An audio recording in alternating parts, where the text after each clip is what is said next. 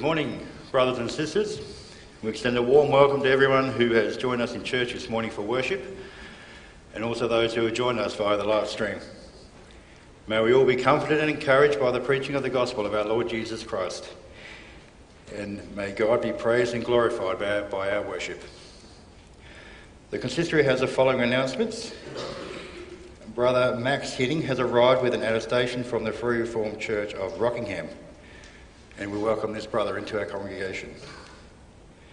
An attestation has been requested by Sister Natasha Lewis to the Free Reformed Church of Darling Downs, and we wish her the Lord's blessing in her new congregation. An attestation has been requested by Reverend and Mrs. Poppe with their two baptised children, Timothy and Matthew, to the Free Reformed Church of Carter Brook. An attestation has also been requested by the brothers Ben and David Poppe to the Free Reformed Church of Carter Brook. And we wish the Poppe family the Lord's blessings and a new congregation next month. This morning, the worship service will be led by Reverend Poppe. Before we begin, let us sing together from hymn 65, verse 1, 2, and 4.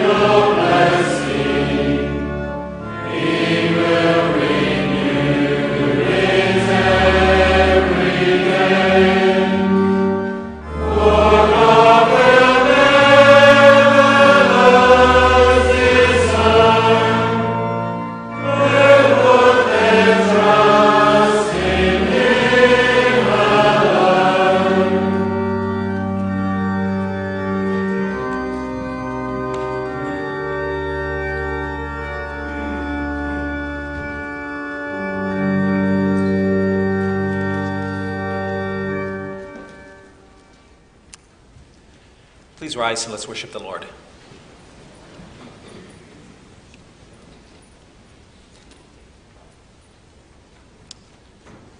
As God's people, we confess that our help is in the name of the Lord who made heaven and earth. Amen. Grace to you and peace from him who is, and who was, and who is to come, and from the seven spirits who are before his throne, and from Jesus Christ, who is the faithful witness, the firstborn of the dead, and the ruler of the kings of the earth. Amen. Let's sing a song of praise to our God. We're going to sing of the, the blessing that the Lord gives to his people, that they endure forever. Psalm 125, the verses 1 and 2.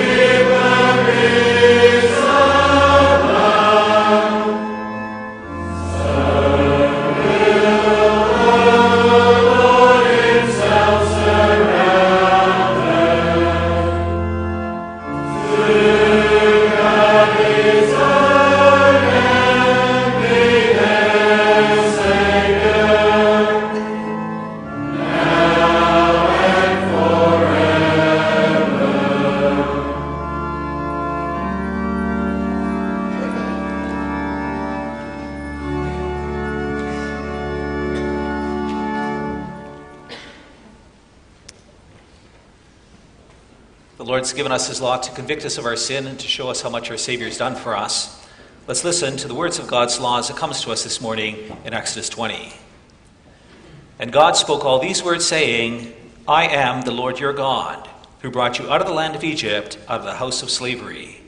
You shall have no other gods before me.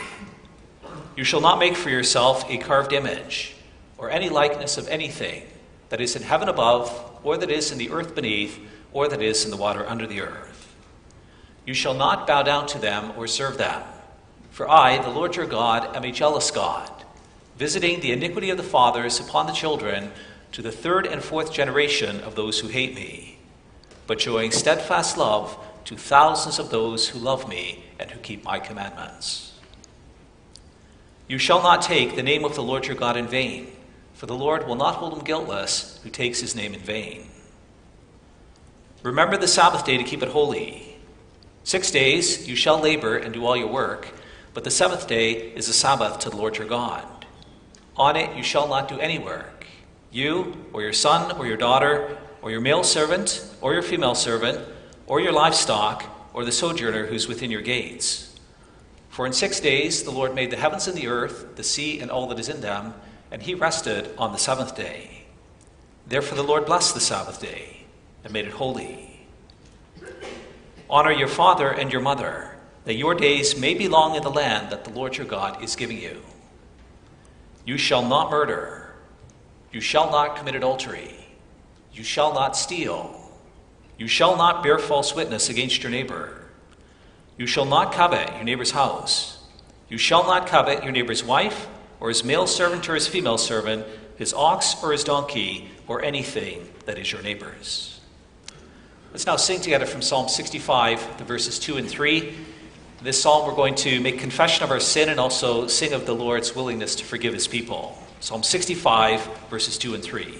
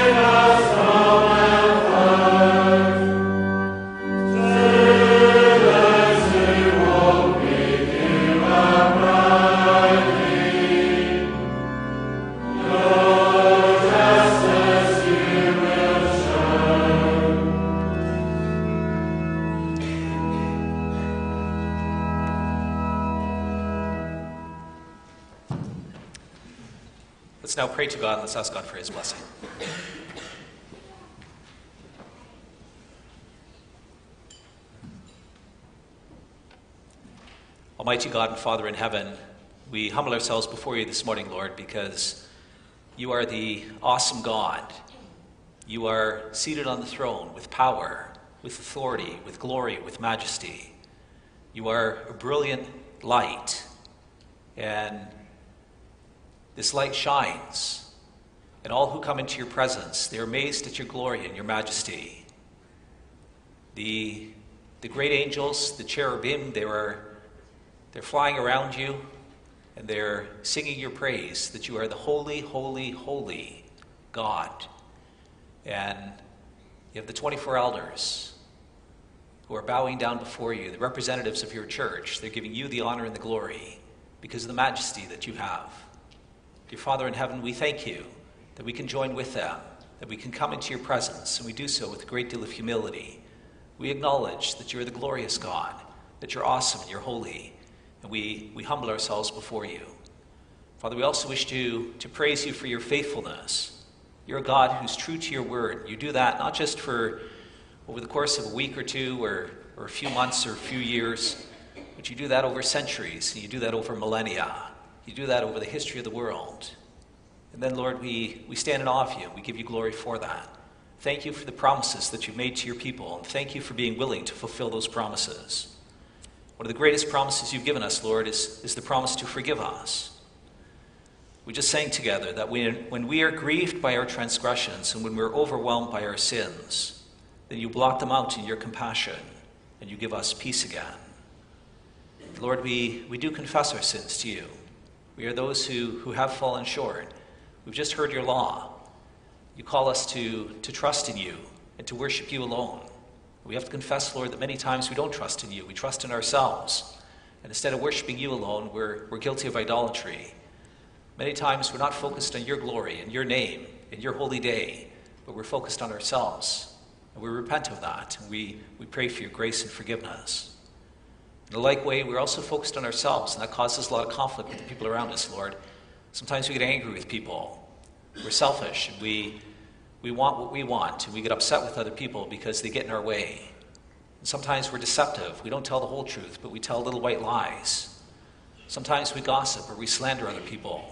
Sometimes we, we give in to lust and we allow lust to have a place in our hearts. Sometimes we're greedy and covetous. Lord, there's so many sins. We ask for your grace and for your forgiveness. We pray that for Jesus' sake that you would show us mercy. Thank you, Lord, that you promised to do this. We ask that that you would please make it happen, that you wash us clean. It's really costly to repent, Lord. It means we have to renounce our sinful ways. It means that we have to turn away from it. It means we need a change of life. Even more foundationally, it means that we need a change of heart. And that's the hardest thing for us, Lord. And so we come to you and we ask for your grace. We pray that you would, you would help us with these things. You bring us to this point. And we thank you to that end, Lord, that you give us your word. It's in your word that you convict us of who you are and also of who we are.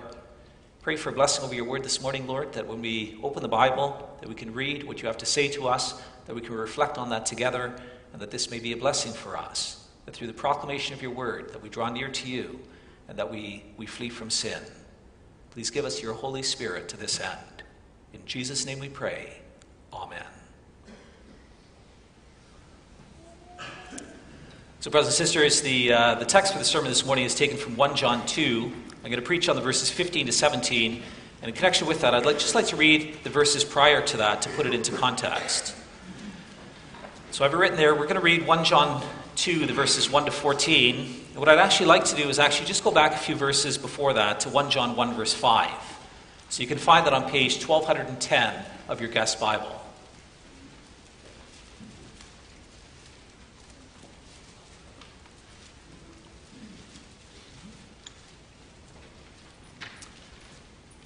One John one. We're going to start reading at verse five.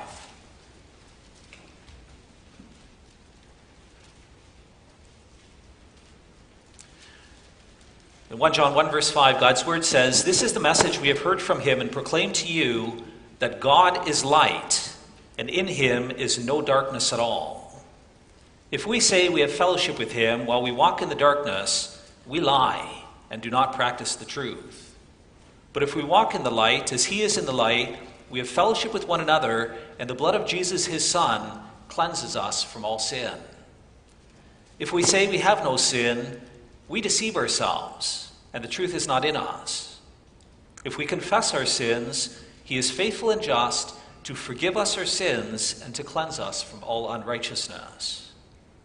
If we say we have not sinned, we make him a liar, and his word is not in us. My little children, I'm writing these things to you so that you may not sin.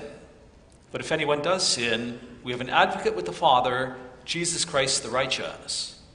He is the propitiation for our sins, and not for ours only, but also for the sins of the whole world.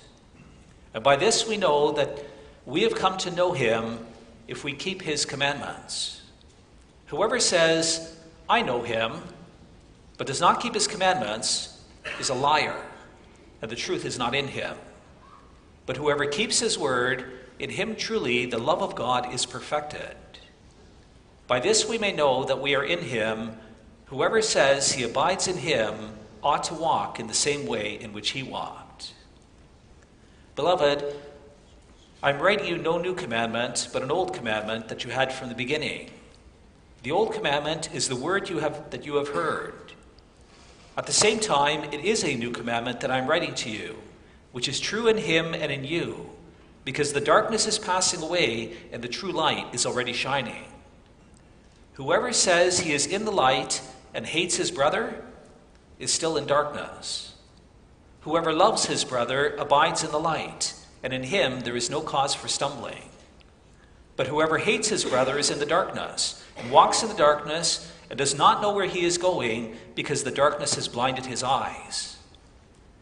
I'm writing to you, little children, because your sins are forgiven for his name's sake. I'm writing to you, fathers, because you know him who is from the beginning. I'm writing to you, young men, because you have overcome the evil one. I write to you, children, because you know the Father. I write to you, fathers, because you know him who is from the beginning. I write to you, young men, because you are strong, and because the word of God abides in you, and you have overcome the evil one. So far, the reading of God's word. Let's now sing together. We're going to sing from Psalm 102, the verses 1, 2, 10, and 11.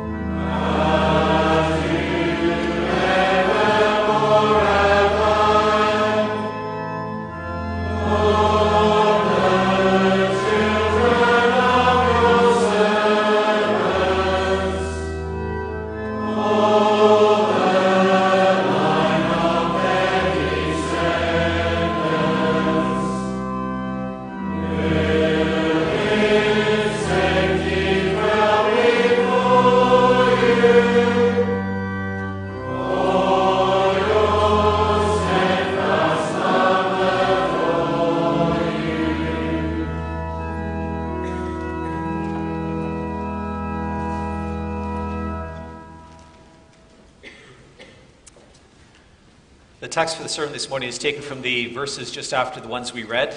It's 1 John 2, the verses 15 through 17. Let's read those verses together.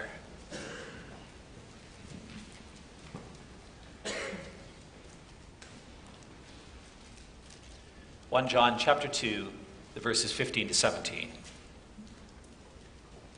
There God says, Do not love the world or the things in the world. If anyone loves the world, the love of the Father is not in him. For all that is in the world, the desires of the flesh, the desires of the eyes, and the pride of life, is not from the Father, but is from the world. And the world is passing away along with its desires.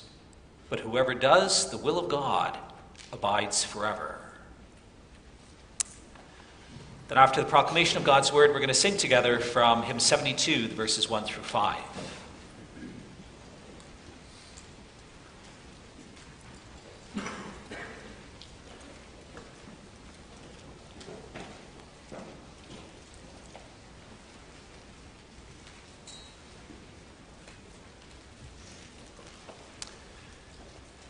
Dear brothers and sisters, congregation loved by the Lord Jesus Christ, are you going to be faithful to God through to the end of your life? When you come to the end of your life, you stand before the throne of grace.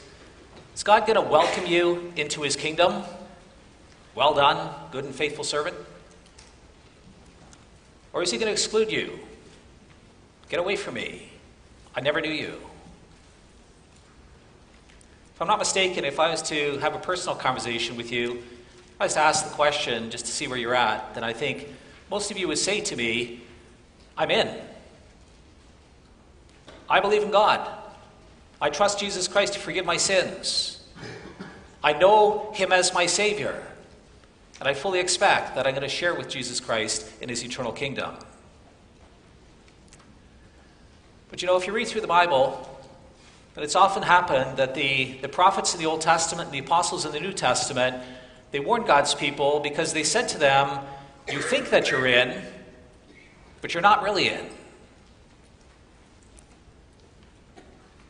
You've drifted. You've made compromises. You become hardened in sin. It is as the Lord Jesus says, Matthew 7, verse 13 enter by the narrow gate. For the gate is wide and the way is easy that leads to destruction, and those who enter it are many. For the gate is narrow and the way is hard that leads to life, and those who find it are few. Well, Christ wants you to be among the few, brothers and sisters. And so, what does it take? Well, the Apostle John, he writes this letter to the churches. He's an old man by this stage. He addresses them in 2 verse 1 as my little children. And as an old man, he's coming near to the end of his life. He reflects back on life. It's when you get old and when you're in that stage of life that you often see things for what they really are. And you can see the truth of the matter. Pretty soon, you're going to stand before the Lord's throne of grace. Pretty soon, you're going to give an accounting for your life, for everything that you have ever done. And then what happens is all the shackles fall away, and you can be brutally honest with yourself. Well, John's in that place. And so, what he does for us, what he does for the church, is he, he contrasts these ultimate realities. In 1 John 1 and 2, he says, God is light, and in him there is no darkness at all. And he says, if you say you have fellowship with him, but you walk in the darkness, you're lying. You don't actually have fellowship with Him. He says in the next verse is if you confess your sins, then He will forgive you. But if you're not willing to confess your sins, if you say that you haven't sinned, or if you act as if you're pretending that you've never sinned, then really you're calling God a liar when He calls out your sin. And in that case, you're not walking in the truth. If you say that you're in the light and that you, yet you hate your brother, then you're not walking in the light, then you're walking in the darkness. John doesn't mince words, brothers and sisters. It's either or. If you walk in the darkness, if you refuse to confess your sins, if you hate your brother, and the last one he talks about is refusing to obey God's commands, if you say that you love God and you don't actually obey his commands, you're lying to yourself. You don't actually love God. Well, in all those cases, he says that you're not God's child. And now he does the same thing here in our text with the world. If you love the world, John says, then you don't love the Father. It's one or the other. Either you love the Father or you love the world. Well, it's really kind that the Lord tells us this, brothers and sisters. He loves us. that He wants us to share in the salvation of Jesus Christ. And so He's honest with us. And He tells us the truth. He calls it out for what it is. I preach God's word to you with this theme the world or the Father. You can't love both. We're going to see in the first place that the world and its desires are passing away, and secondly, that the one who does the will of God abides forever. John starts Do not love the world or the things of the world. If anyone loves the world, then the love of the Father is not in him. Now, you hear the command, brothers and sisters, and you wonder to yourself, well, what is the world? What's John referring to when he says, Do not love the world? And it's interesting, if you read through the Gospel of John, and also if you read through his letters, then he uses this word world in a bunch of different ways. The the one way he sometimes uses it, it's not the main way, it's just very occasionally, he uses the world to refer to the world of those who believe in God. So, for example, in 1 John 1, verse 2, it's the world of believers. But most of the time, the way he refers to the world is the world of sin and death. In 1 John 3, verse 1, we're told that the world is ignorant of God. It hates the believers, 3 verse 13. It is the place of false prophets, 4 verse 1. It's the place of the Antichrist, 4 verse 3. And it's the place of unbelievers, in 4 verse 5. In 1 John 5 verse 19, John says, The whole world is under the control of the evil one. And that's the way that John's using this, this word here in our text. Do not love the world or the things in the world. It is referring to those who live in sin, those who live in rebellion against God. And that's how he explains it in the next verses. In verse 16, for all that is in the world, the desires of the flesh, the desires of the eyes, and the pride of possessions, is not from the Father, but is from the world. So, in the first place, here, he warns against the desires of the flesh. Now, the word for desire, it's usually used in the scriptures. It's, it's craving, it's lust, it's devi- desire, and it's usually used of sexual desire. In Galatians 5:16, but I say walk by the Spirit, you will not desire the you will not gratify the desires of the flesh. Then he goes on to talk about what the desires of the flesh are, and the first three are about sexual sin. He warns against sexual immorality, impurity, and sensuality. You can think here of Solomon's warning, Proverbs 6:25. He speaks of the adulteress, of the prostitute, and he warns his son, "Do not desire her beauty in your heart, and do not let her capture you with her eyelashes. It's the warning of our Lord Jesus, Matthew 5:28, where he says that anyone who looks lustfully at a woman has committed adultery with her in his heart. But then we should realize that when John talks about the desires of the flesh, he's not only talking about lust, it's also broader than that. In Galatians 5 19 to 21, and also in 1 Peter 4, verse 2, it's used to refer to things like conflict and anger, like selfishness and idolatry, like partying and drunkenness. Well, John's saying, and we get that, he's saying these things don't come from God. If you're viewing pornography, if you're partying with your friends and getting drunk, if you're living in conflict with other people, you often get mad at others. That's your sinful desires within you. That's not from God, that's from the world. If you make an idol out of sports or entertainment, if you make an idol out of comfort or out of pleasure, those things are from the world. That's not from God. And the next thing that John warns us against is he warns us against the desire of the eyes. You see something and you want it. It's covetousness. Think of Achan, Joshua 7:21. When I saw among the spoil a beautiful cloak from Shinar and 200 shekels of silver and a bar of gold weighing 50 shekels, then I coveted them and I took them. Well, that's the desire of the eyes.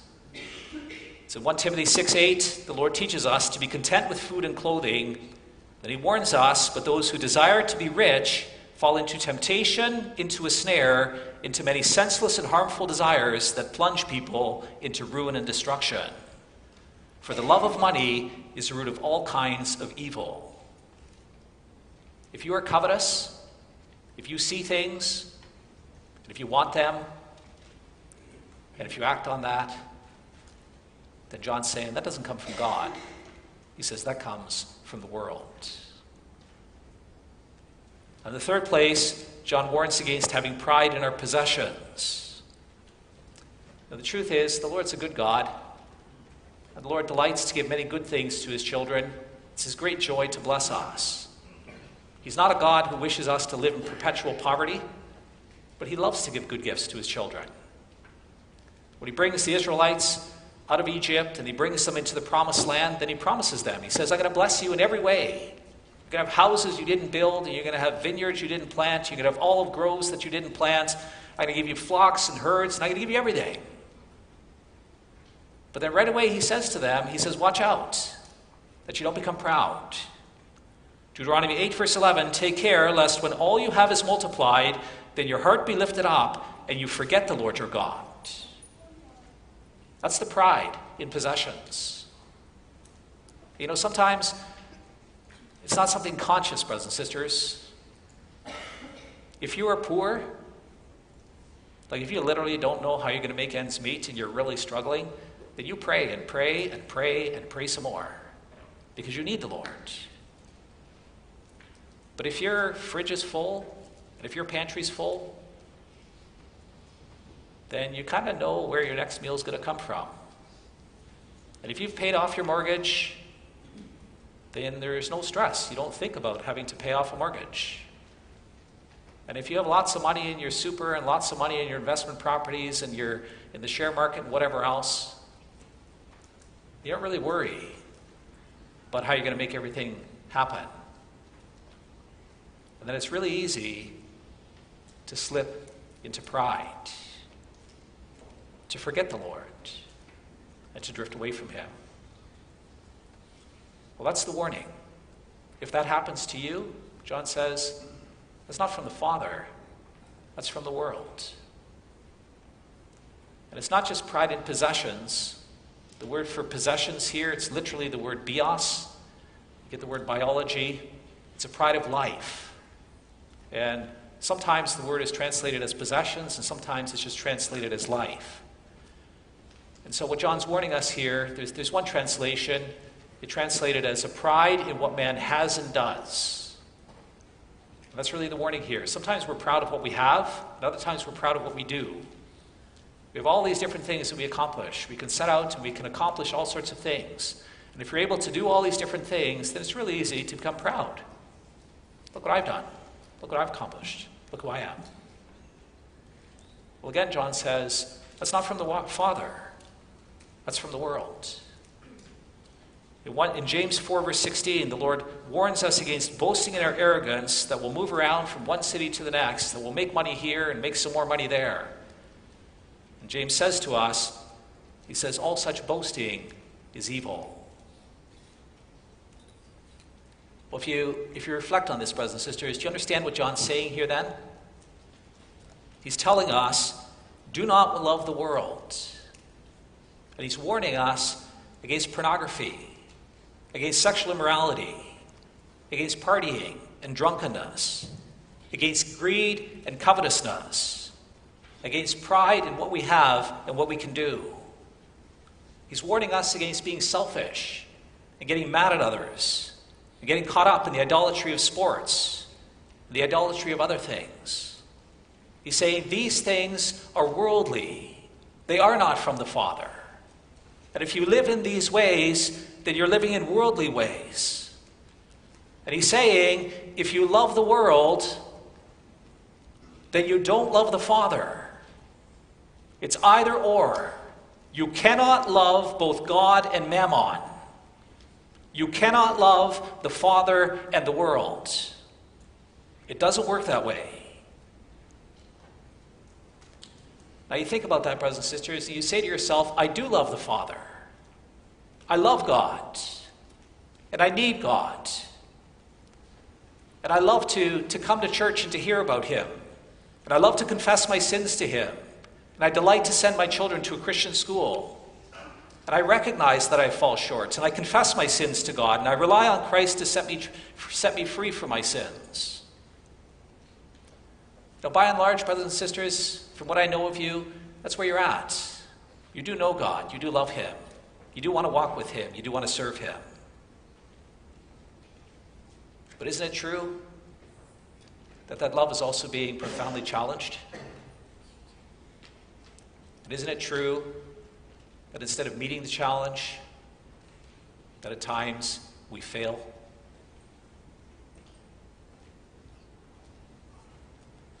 And maybe if I can ask you to go home, pull out your phone and check your screen time. You know, if you spend five minutes reading the Bible in a day, maybe 10 minutes if you do it for a really long time, and then you spend two or three or four or six hours on your phone, on social media, and watching sports, and watching TV, and on Marketplace, on reading the news, and all doing all sorts of those different things, then who do you really love? Who has your heart? And what do you really care about?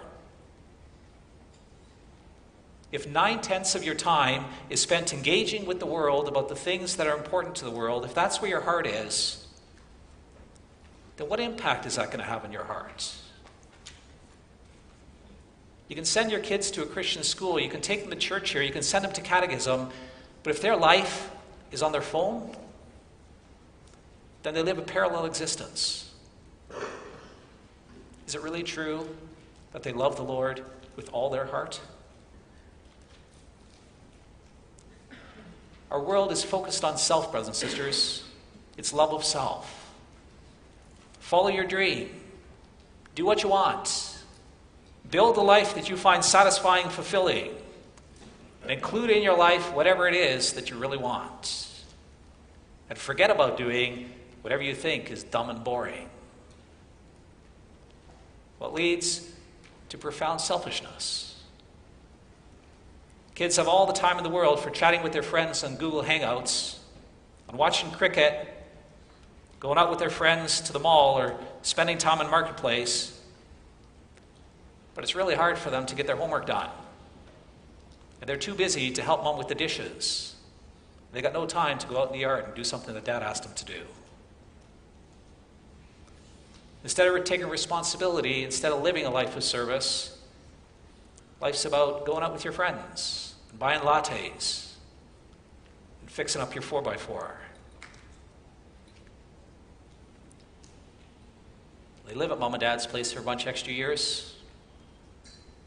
They got no money for a down payment for a house until they're quite a bit older. And one of the things, brothers and sisters, that I've often reflected on is What's motivating us in the career choices that we're making? What's driving it? Is what's driving it is it a love for the Father? Lord, you've saved me, you've redeemed me, I belong to you, you have a claim on my life, and I'm going to give my life to you. And I'm going to live in service before you, wherever you want me. Where can I serve you in your kingdom? How can I use my gifts to honor you? How many kids are thinking, where can I make the most money the quickest so that I get to live the kind of life that I want? What kind of respect do our children have for authority, brothers and sisters? The current craze in our culture is this gentle parenting. There's lots of emphasis on understanding your child, having empathy, showing respect, and having good communication. Those are all good things. That's really important. But if that doesn't happen within the context of you setting boundaries for your kids, and you being willing to punish them when they cross the boundaries, it's not going to go well for your children. If you are trying to argue with and cajole a two year old child to obey you, then what's going to happen when they need to learn to obey their teacher at five years old? Or then when they need to learn to obey you when, you're, when they're 12 years old? Or when they need to learn to obey the elders when they're 18 years old? How many of our youth are into pornography? How many of them go out drinking and get drunk? How many of the parties that they go to reflect a godly spirit that the Lord Jesus Christ would delight in, that he would love to visit, love to be present? How many of our youth have set it right after they bullied, after they gossiped and slandered kids at school? This is what the world does. This is what it is to be worldly. This is what John's saying. That's what worldly looks like, worldliness looks like. And my purpose here is not to come down on the youth, because the reality is that the youth are a reflection of us as parents. It's not about them in the first place, it's about us, brothers and sisters. How much of our lives is about making money? What drove us to choose the careers that we do? How much time, how much energy do we spend on building our houses and our businesses, on caring for our investment properties and our super? How much time don't we spend on our houses and our furnishings, on our clothes and our shoes, on our sheds and our tools, on our boats and our caravans, on our sports and recreation, on our entertainment and our holidays? You get together with a bunch of friends for a night, night of socializing, you watch a game. How much drinking goes on? How much is that a culture among us, brothers and sisters? How many of us have broken relationships, have conflict with family members, with friends in the past? We've never humbled ourselves. We never said it right. And we live in this broken place. Do you love the world, brothers and sisters? Now, the real danger is that you begin to drift. When you start to drift, then you keep drifting. You drift on further and further and further because the world draws you in. John says, If anyone loves the world, the love of the Father is not in him. You can have a semblance of love for the Father. You can go to the temple, you can bring your sacrifices, you can celebrate the festivals and all the special feast days. You can come to church, you can send your kids to the Christian school, you can read your Bible at the dinner table. But if it doesn't come from a love of God, if your heart is in the world, then in the end, you will keep on drifting.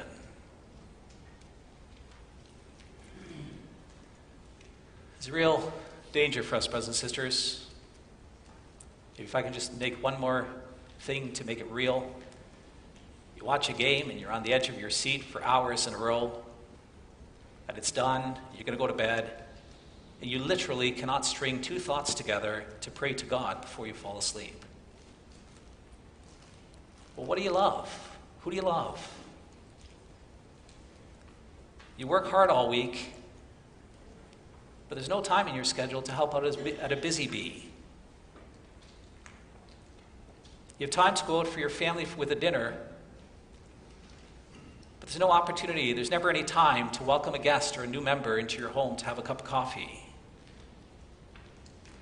You spend big dollars in buying yourself a new car or a caravan, but when Fairhaven comes knocking, there's no money left in the kitty.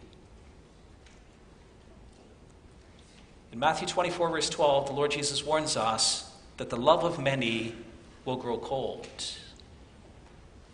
You start to drift, you drift further, and one day there's a catalyst. One day someone at church offends you. Or one day the office bearers admonish you. Or one day your sin comes out into the open. And then you can't handle the heat. And you say, forget it, I'm out of here. I'm not doing this. And you leave. A third of the scriptures is the prophets. The foundational theme of the prophets is that God's prophets come to his people and they say to them, You think you're in, but you're not really. You need to repent. Because if you don't repent, you will come under God's judgment. You must listen to the word, you must take it to heart, you must repent. The truth over time, when you look at the history of God's church through the scriptures, is the truth of it is that over time the majority of the church drifts. And then the Lord calls back a small remnant. And they grow, and the majority drifts. And the Lord comes, calls back a small remnant, and they grow. You read the history of the church since the time of the Lord Jesus, and it's no different. It's the same thing. It happens over and over and over. But the Lord doesn't want that for us. He loves you. You are His people. He sent His Son to die for you. And so He said, Do not love the world. And He tells you why not. He says it's a fool's game. You're hooking your wagon to the wrong horse. If you go with the world, in the end it comes to nothing. The world is passing away along with its desires, but whoever does the will of God abides forever. There is a time coming when sensual desires, when greed and lust and covetousness and conflict, they won't function anymore. They simply won't exist. There's a time coming in the new heaven and earth, no one is going to be greedy. No one is ever going to lie. No one's ever going to be covetous. No one's ever going to be self focused and self centered. No one will ever want to view pornography. No one will ever be motivated to try to make a lot of money. Those things don't function in new heaven and earth. This is part of the sinful life. This is part of what, what Satan does to trap us and to lead us astray. And so John's saying to us, he's saying, he's saying those things will not function in the future. The world and its desires will pass away, but whoever does the will of my Father will endure forever. There is an eternal future in loving God, brothers and sisters. The recurring theme of the scriptures is that the Lord says, Those who seek Him, those who serve Him, they will live with Him, they will be secure, they have an eternal future that's in store for them. We sang a few moments ago, Psalm 125. Those who trust in the Lord are like Mount Zion, which cannot be moved but abides forever. Or Proverbs 10:25, when the tempest passes, the wicked are no more, but the righteous are established forever. In the words of Matthew 5 verse 5, blessed are the meek, for they shall inherit the earth. What it means, real life, brothers and sisters, is that insofar as you love the world, God's saying, you need to repent. You need to acknowledge that you have viewed pornography, that you have engaged in sexually immoral behavior, that you're motivated by covetousness and by a love of money, that you're drinking too much, that you're in conflict with other people around you. You have to tell God about those things. You have to be honest about it. If you confess your sins, if you say the same thing about your sin that God says about it, then He will forgive you. He's righteous and just. He will forgive your sins. He will cleanse you from all unrighteousness. He promises to wash it away. That's the message of 1 John 2. The very first verse is there. My little children, I'm writing these things to you that you may not sin, but if anyone does sin, we have an advocate with the Father, Jesus Christ the righteous.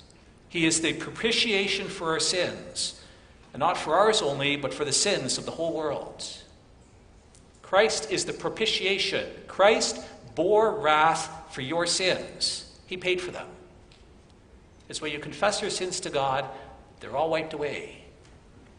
And He doesn't hold any of them against you. And what it also means, brothers and sisters, is that you need to ask God for a change of heart. You have to want it. That's the core thing. You have to want it. You have to love God. You have to want to serve Him. Lord, I love you. And I want to walk with you. And I want to be your child. And I want to do it long term. And I need your help. There is help. If you struggle with greed, with lust, struggle with anything else, I've been there, brothers and sisters. I've struggled with greed. I've struggled with lust. I've struggled with disrespecting authority. I've struggled with wasting my time. And then you go to the Lord and say, Lord, it's a mess. That I'm sorry. And that's not who I want to be. That's not who you want me to be. You want me to be different. And so I'm asking you to please make it happen. I'm praying to you that you would help me, that you would forgive me for my sins, that you save me, that you make me into a different person. And that my prayer is often also, please, Lord, please be gentle. Make it happen. But if you could, please be gentle. And He is a good God. And He does it for us, brothers and sisters. Not because of who we are, but because of who Christ is. And it will be painful because it means you have to give up what's dear to you. If you love something and you lose it, then it's very painful. And yet, it's the best thing that could ever happen to you. It's totally worth it, brothers and sisters. Our Father warns us in very stark terms because He wants us to know in our heart of hearts that we cannot compromise with sin. It's either or. Either you love Him or you love the world. Well, He loves you. And so He calls you to love Him, to be set free, and to walk with Him. Amen. Let's sing together. We're going to sing from hymn 72, the verses 1 through 5.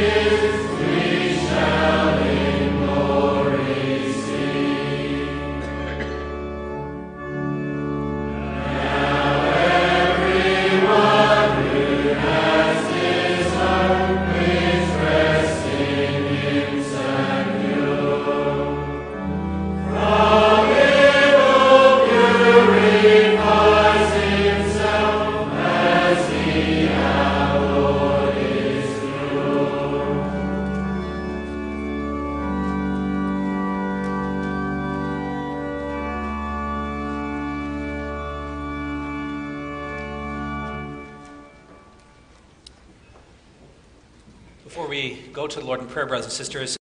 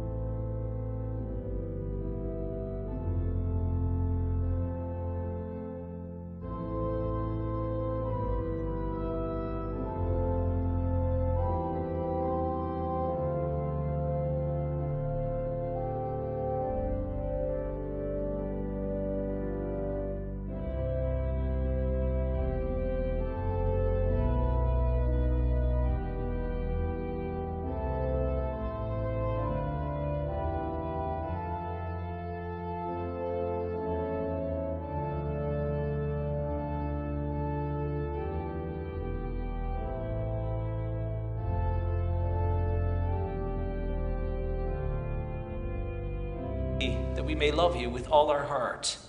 Grant that we have an open heart to your word, that we treasure the word, and that we build our lives on it. Help us to be honest with ourselves, Lord, that we're willing to hear honest words that you have to speak to us, and that we can build a life on that. Thank you so much that you love us, Lord, that you want to bring us into glory. Thank you for the grace and mercy that you extend us. Lord, we do confess that we've all fallen short, we've all sinned against you that none of us is, is worthy of your grace. Please help us to resist evil from the very beginning. Help us to be watchful and help us to, to flee from temptation. Protect us from the devil's assaults. Dear Father in heaven, we thank you that you also give us to each other. It's beautiful that we can live in community together. Please grant that we may encourage one another to walk in faith and in holiness before you. Grant, Lord, that we may focus our attention on the Lord Jesus and that we help each other to do this. We pray a special blessing for the work of the elders, that they're able to have good oversight of your congregation, that they can speak into our lives and that we're willing to accept their authority. Lord, thank you that you love us enough, that you give them to us. And please bless us through them. Pray, Lord, that you please be near to us in the rest of this day. I want to ask that you would please give us a, a blessed day in fellowship with each other. Pray, Lord, that you also accept the, the thank offerings that we bring before you. We do love you, and we want to show that to you, not just in the songs that we sing and the prayers we offer, but, but also in the collections that we give to you, Lord.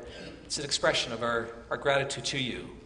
We want to pray, Father, for a blessing over the work at Pindari. We're grateful that the men can come into the program. We want to ask that you would please help them, that you assist them to be able to get free from addictions, and that they're able to, to live restored lives, that they can have restoration in relationship with the people around them, that they're able to take responsibility for that. And also, Lord, if it's your will, that they can have beautiful relationship with you, that they may know you as their Lord and God. Father, please Accept our thank offerings, bless them to this end, and please do it for Jesus' sake. Amen.